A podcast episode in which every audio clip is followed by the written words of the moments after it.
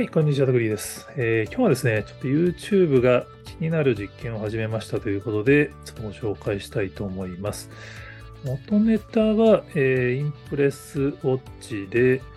YouTube ニュースを深掘りできる新機能、テレビも対応予定ということで、まあ、動画のニュースを、まあ、YouTube のアプリ内で深掘りできるニュース動画再生ページっていうのを開始したそうです。動画再生ページに、まあ、いわゆるこう YouTube の動画ってその短尺から長いものから、まあ、ポッドキャストまでいろいろあるんで、それが、まあ、まとめられて、そこから、まあ、ポイントは、信頼できるソースのニュースがまとめて見られるっていうことですね。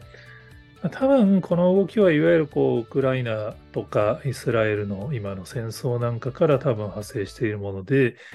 まあ、今フェイク動画がひどいんで、普通にほっとくと多分 SNS 上はフェイク動画がやたらと拡散しちゃうんですよね。で、YouTube 上にもフェイク動画たくさん上がってきてるはずなんで、まあ、そういうものが影響を及ぼす前に、あくまでオフィシャルなメディアのニュースを中心に、まあ、信頼できる動画を集められる場所を作ることによって、そこでニュースを見てくださいっていう機能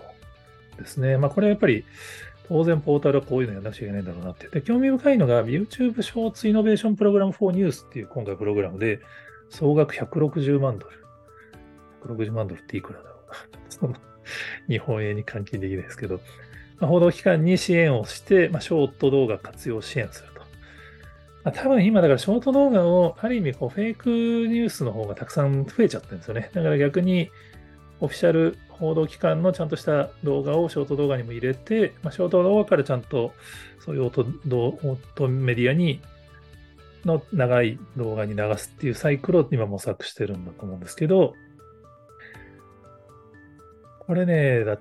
まあ、いい取り組みだなと思うんですけど、ちょっと最近のメディアをめぐる議論の文脈で言うとちょっと気になるのが、テレビ局、YouTube にこのまま依存してっていいんだっけ問題ですね。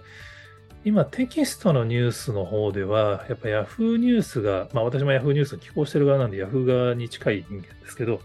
Yahoo ニュースへのその既存メディアからの批判が今すごいんですよね。まあ、公取があの調査報告を出したのをきっかけに今、既存メディアも総じて Yahoo ニュースに文句を言い始めてますけど、まあ文句を言い始めてるちょっとあれですけど、Yahoo ニュースも、だから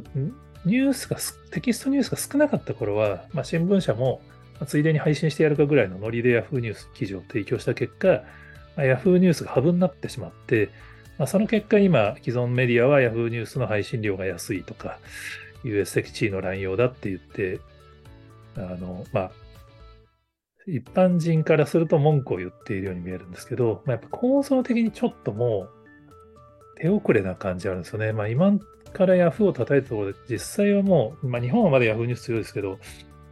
もう本当その SNS とか、まあスマートニュースとかいろんなものにやっぱそのニュースの中心が行ってしまって、もう新聞社を中心にニュースを見るっていう文化が今なくなろうとしてるんで、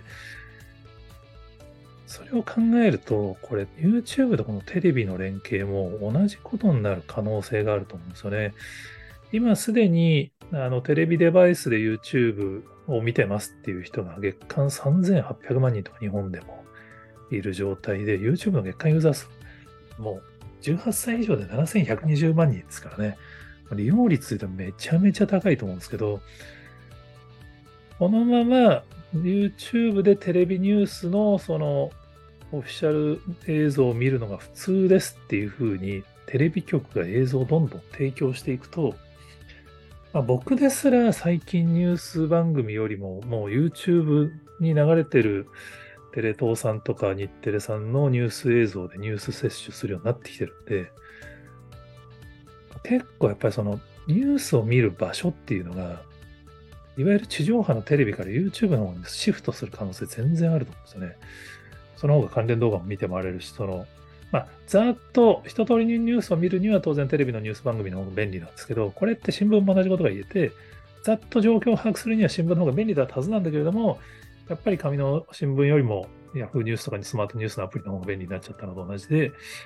テレビもやっぱニュース番組でざっと朝出勤前とかニュース見れば世の中のことが知れるっていうのは、それはそれで便利なんだけど、でも、やっぱ深くニュース知ろうと思ったら YouTube の方がええんちゃうみたいな。あると思うんですよね。だから、このプログラムに乗っかって YouTube 側に動画をガンガン出すと、はっと気がつくと、いわゆるノキアを貸して母屋を取られる的な展開に、の作業ですかね、そのパターンがあるかもしんねえな、みたいなのも思いつつ、まあ、ユーザー側からすると YouTube で深掘りできると便利だよなっていう、この辺は本当既存メディアからすると、どっちを選択するのか難しいな、みたいなのをちょっと感じたので、あ、今の段階でこういうふうに思いましたっていうのをちょっと記録しておきました。はい、こちらのチャンネルでは、あの日本のエンタメのどちらかと世界展開を応援していきたいなと思ってますので、えー、そういう関係で、えー、私も面白い話してますよって方がおられましたら、ぜひコメントやツイートで教えていただけると幸いです。今日は終わりでます。